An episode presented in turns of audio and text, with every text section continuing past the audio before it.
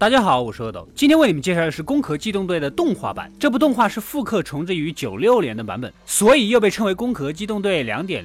故事发生于未来，人类跟机械是可以共生在一起的，身体坏了就可以用机械体代替。这样一来，虽然人的体能大幅度增强，但是也容易被黑客给入侵。眼下就有一个领导的秘书被国际著名的，也被称作是傀儡师的黑客给入侵了，准备搞暗杀。根据网络的反向追踪，原来是一个搞垃圾回收的，利用电话线路帮人进行入侵。他帮的是谁呢？哎。就是这个戴墨镜的胡子哥，这家伙拥有高科技隐形衣，一路狂奔，根本就抓不着。但是我们的女主可不是一般的人，她是公安九课队长级别的。公安九课专门负责处理棘手问题的特别机构。总之就是很屌很屌很屌，你惹不起。当然，女主因为身体除了大脑以外全都是机械体，所以也有隐形功能，几招就撂倒了胡子哥。经过女主的点拨，这个清洁工才明白呀，自己也是被傀儡师给入侵了，植入了虚假的记忆，然后再利用它给秘书植入病毒，最终达到暗杀政府官员的目的。女主虽然身为一体人啊，也就是机械人，平时最大的爱好就是潜水，当然需要借助动力装置才能浮起来，而他的老搭档巴特一直都是忠心耿耿的陪伴在他身边。巴特身体的大部分也是机械体，他们的身体需要高昂的维护费才能继续使用，所以这也是他们不会轻易离开九克的原因。这天，天空中下着丝滑的细雨。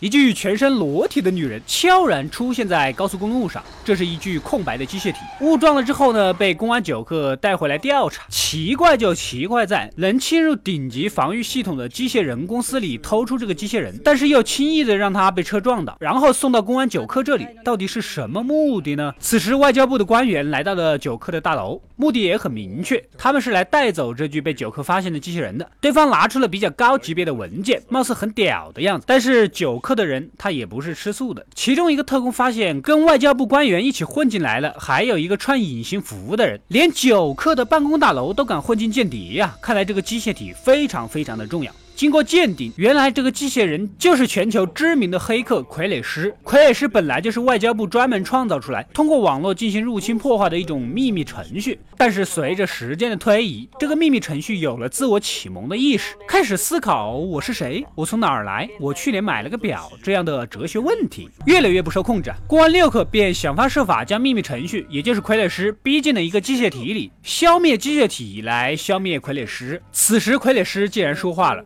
他就是特意来九克寻求庇护的。他认为自己是信息海洋下产生的新兴生命体，希望能被接受。他呢，也是一项被称作“二五零幺计划”的产物，正准备继续透露更多的秘密。突然，一个忍者常用的白烟袭来，傀儡师的机械体便被之前潜入的隐形人给掳走了。我靠！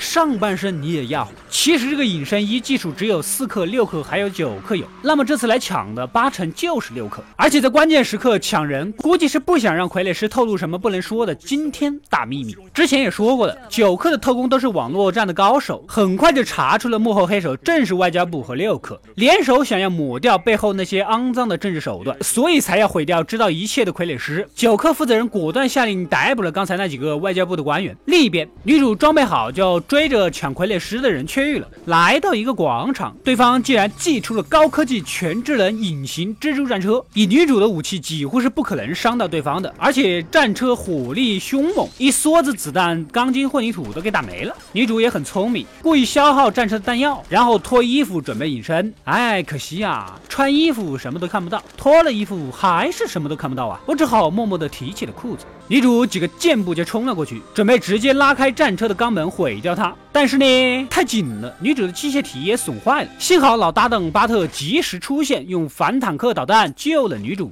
女主虽然身体坏了，但是大脑还在，想要进入傀儡师的机械体里看看他到底有什么目的。但是道高一尺，魔高一丈，女主不仅没有潜入傀儡师，反而有点像傀儡师潜入了女主。原来呀。傀儡师有了自我意识之后呢，就得知了女主的情况，认为女主跟他同样是一种新兴的生命体。可自己虽然是生命体，却无法像生物一样繁衍繁殖，最后消亡。换句说法，就是体会不到死亡的快乐。他也无法像生物一样逐渐进化，从而更适应环境。只要特定的病毒就会被消灭，所以需要跟女主融合。他设计的这一切就是引君入瓮，让女主跟他融合到一起，而他的基因就会被女主延续下去。与此同时，六克的特工也赶到了，直接远距离就对女主和傀儡师爆头。幸好巴特用手帮女主挡了一下，才幸免于难。当女主再次醒来，身体被换成了新的机械体，而她其实也不是女主，也不是傀儡师。而是融合之后的新的综合体。故事到这里就结束了。这部电影提出的概念非常的前卫，由此深深的影响到了后来拍摄《黑客帝国》的沃卓斯基兄弟。《黑客帝国》的许多镜头甚至直接照搬《攻壳机动队》啊，是不是一毛一样呢？可谓是巧妙的致敬呐！快快订阅及关注恶的怪来获取更多的电影推荐。我们下期再见。